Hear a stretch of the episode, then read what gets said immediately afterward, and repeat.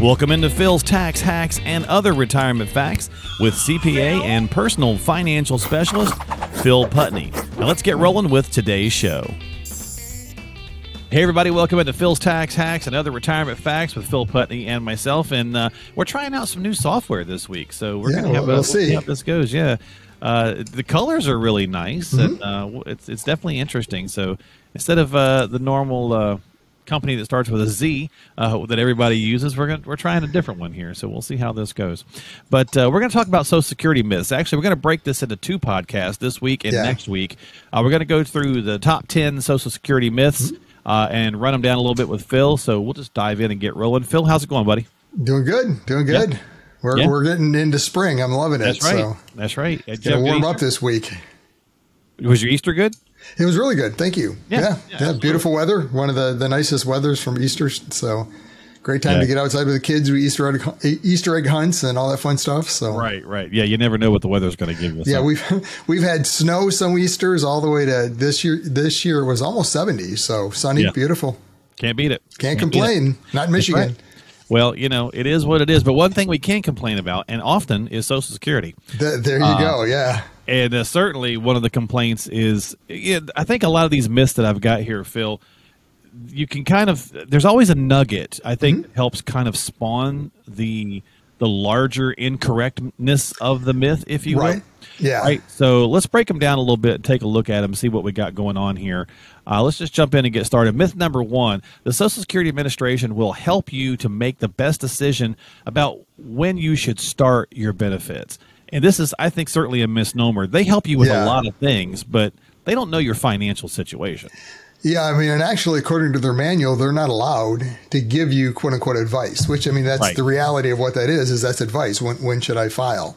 Right. Um, I mean, if you want to know, you know, what would my benefit be doing this or that, or filing at this age, or spousal, uh, you know, all the facts, Mm-hmm. they can give you all that. right. Right. You know, but as far as figuring out what is the right strategy, what's the the best decision for me with Social Security, um, they can't do that. I mean, it's just they're not allowed to because they don't. Mean, it makes sense, right? They don't know Sure, your yeah. entire scenario. Yeah.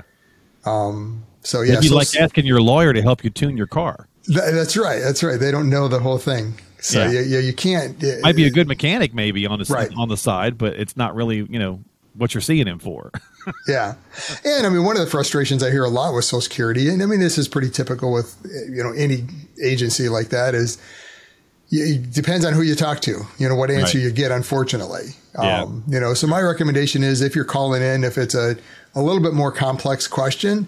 Um, I mean, first talk to your advisor. Um, Yeah. They they should understand all the ins and outs and the basics of, of Social Security. Probably answer ninety percent or more of, of questions you would have.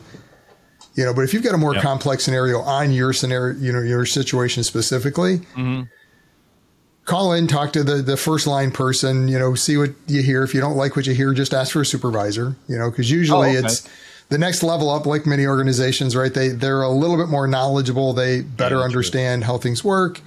You know, and, and the realities of uh, of the benefits. So. Yeah, and they're, I imagine they're pretty swamped too. These Oh, these it's folks. oh, yeah, all the time. Yeah, So, and it's you know, and, and it's it's getting a little bit, at least in our area, a little bit easier to go into the office if you actually like that. You know, Right. going to the physical office.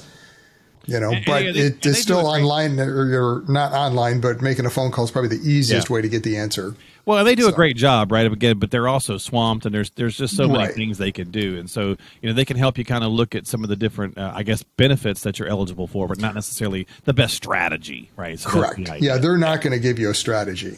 Yeah, So, okay. or they, it, I should say they shouldn't give you a strategy. yeah. They're not supposed to give you a strategy. So, if- Right. if one of them starts to try to give you a strategy, just be cautious. Again, uh, you know, that's true. understand where they should be and what they should be doing. It's it's all about the facts with them. If this is what the benefit is at this point or that point or how you know whatever Yeah. it, it's um, is you're you're looking for that answer on specifically. So Okay. All right, let's go to myth number two, Mm-hmm. and that is uh, you don't get any Social Security if you're a stay-at-home mom.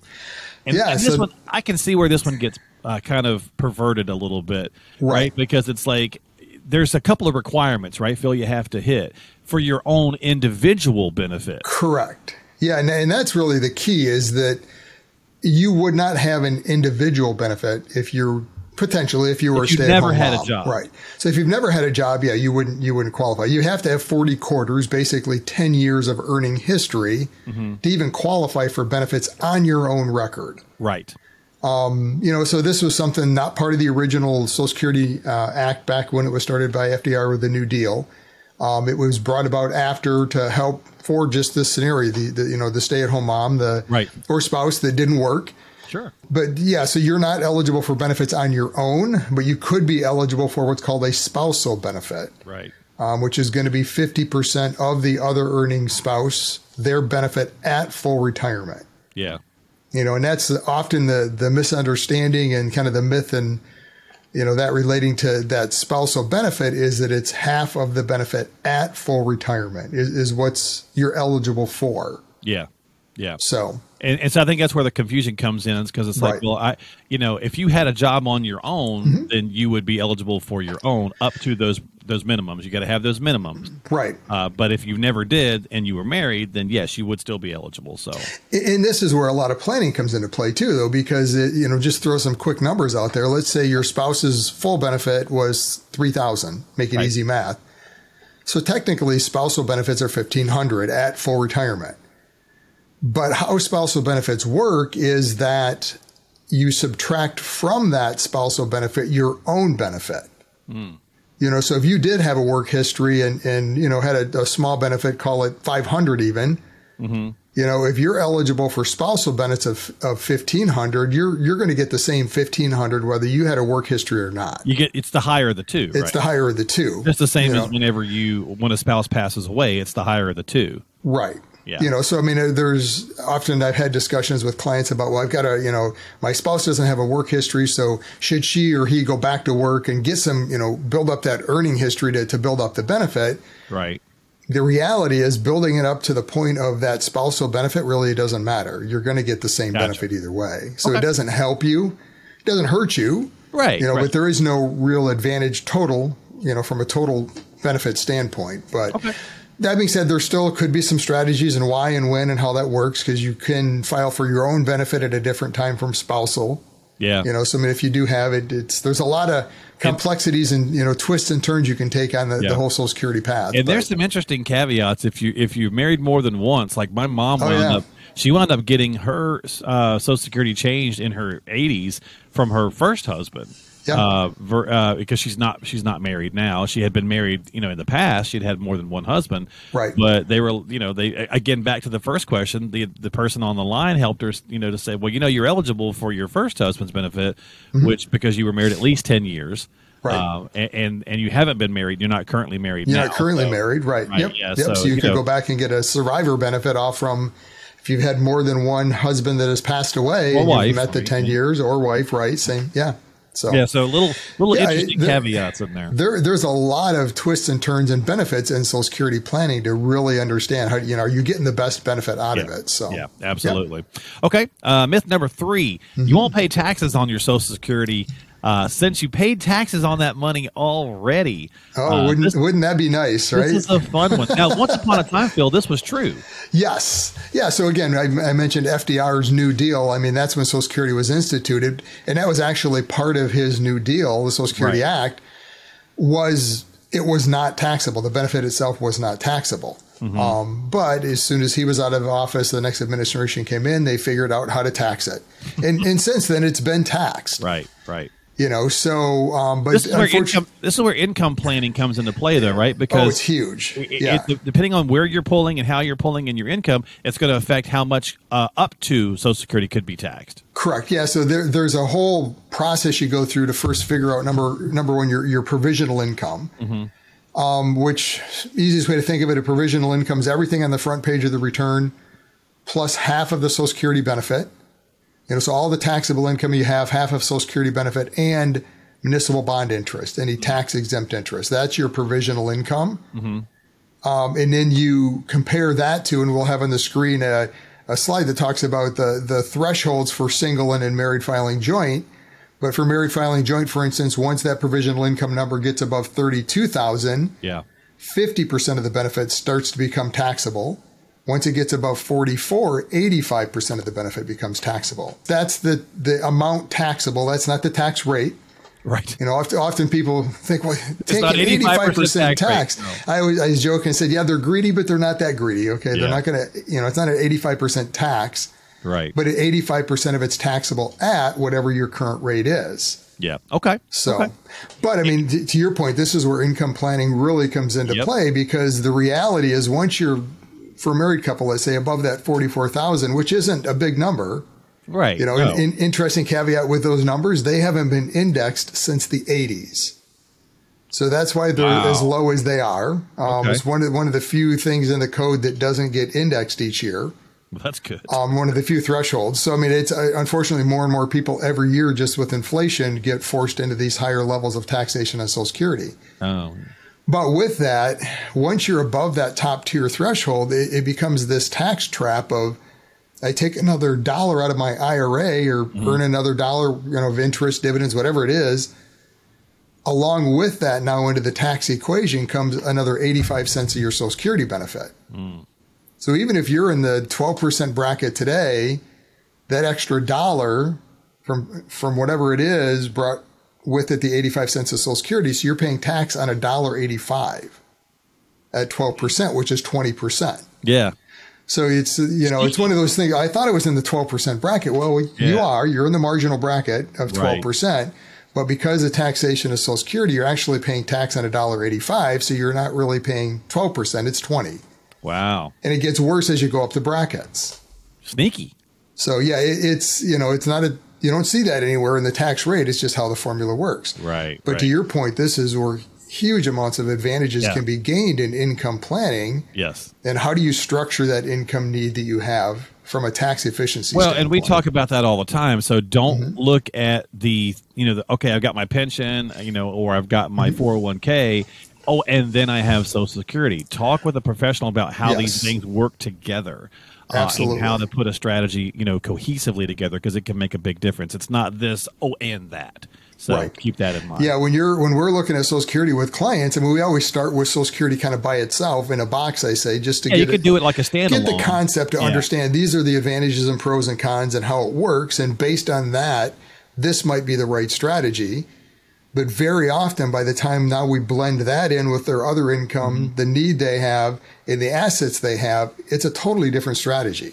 Yeah. Because Yeah, now to, sure. to maximize everything and make it work more efficiently, it changes the picture on how Social Security should be brought into that equation. So, Yeah, and running that Social Security maximization is helpful and really kind of and stress testing some different scenarios really kind of Right. helpful in, in looking at what uh, might be the best option, whether you're single, uh, you Yep. know, or, or married. So yeah. and I mean, again, that's a great place to start. But my my encouragement with that would be, don't use a Social Security maximization as the the analysis to say this is when I'm going to file because Oh, based on that, this no. is the right strategy. right, yeah, yeah, Make that decision in light of everything else. Yep. So yep. Yep, good points for sure.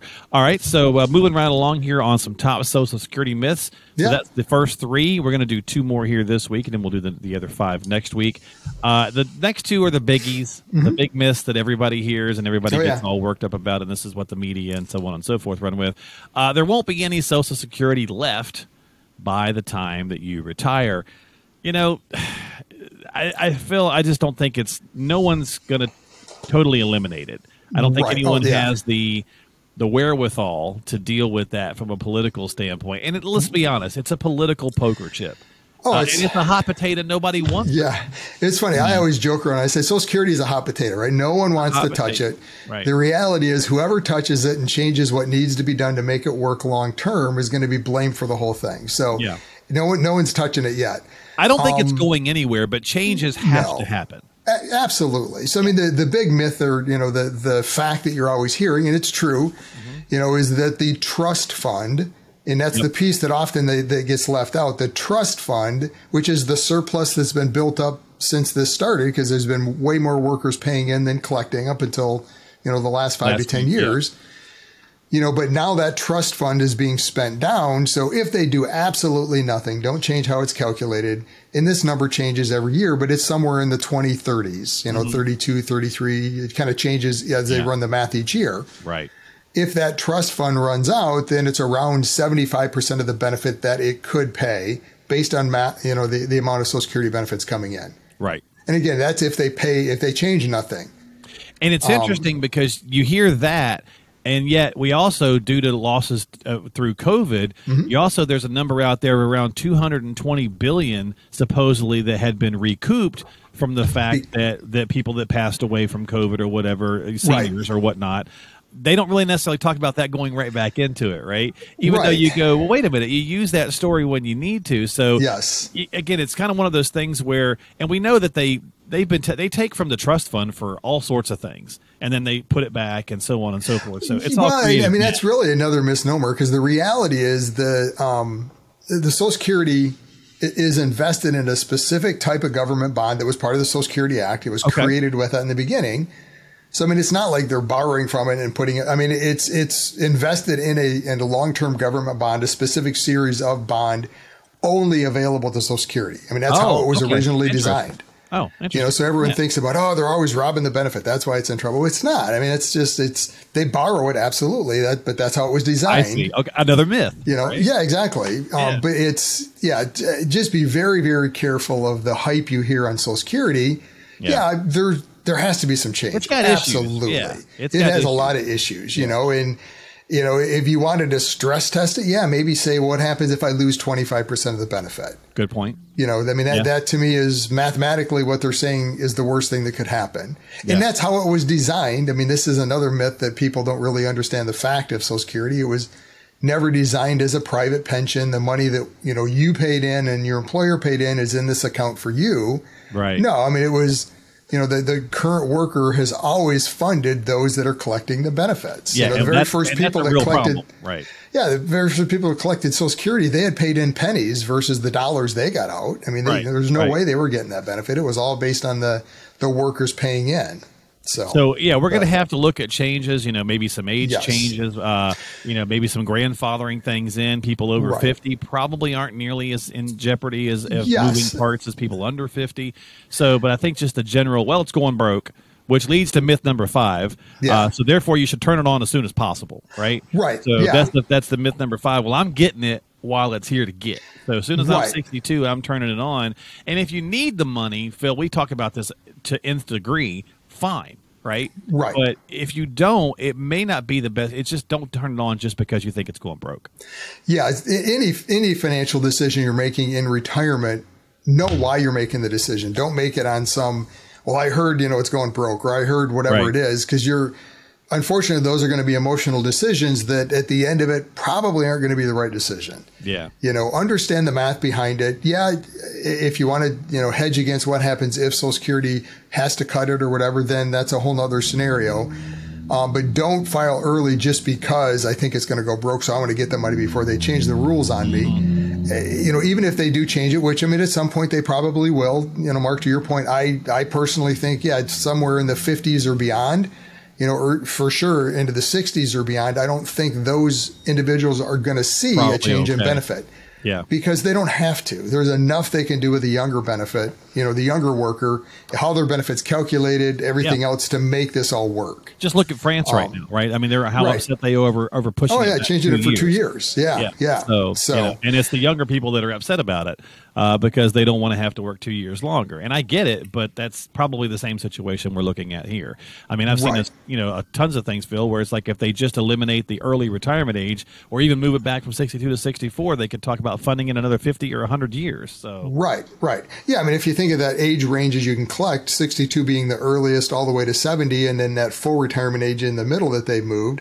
I mean, if they simply moved that whole thing up, you know, for the earliest wasn't 62, maybe it's even 65 or something of that right. range.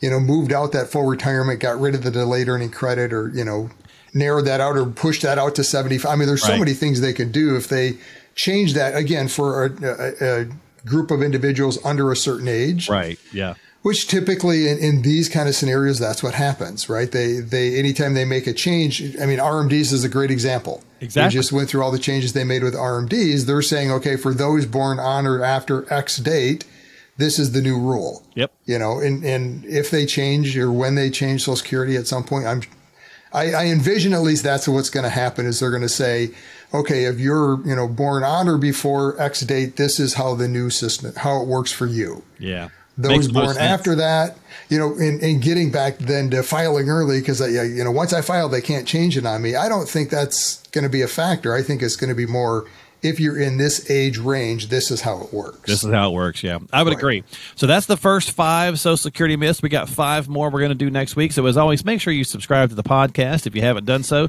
Find us online at philstaxhacks.com. That's philstaxhacks.com. We're on Apple, Google, Spotify, YouTube, all that good stuff. So you can follow us there or hit subscribe uh, for more content, as well as check out past content and all that good jazz. And of course, if you need Phil, you can just reach out to him uh, through the website as well or 248 888 7530. That's 248 888 7530. We're up against the clock here, Phil, so I'll let All you right. go, and we'll see you next time here on Phil's Tax Hacks and Other Retirement Facts.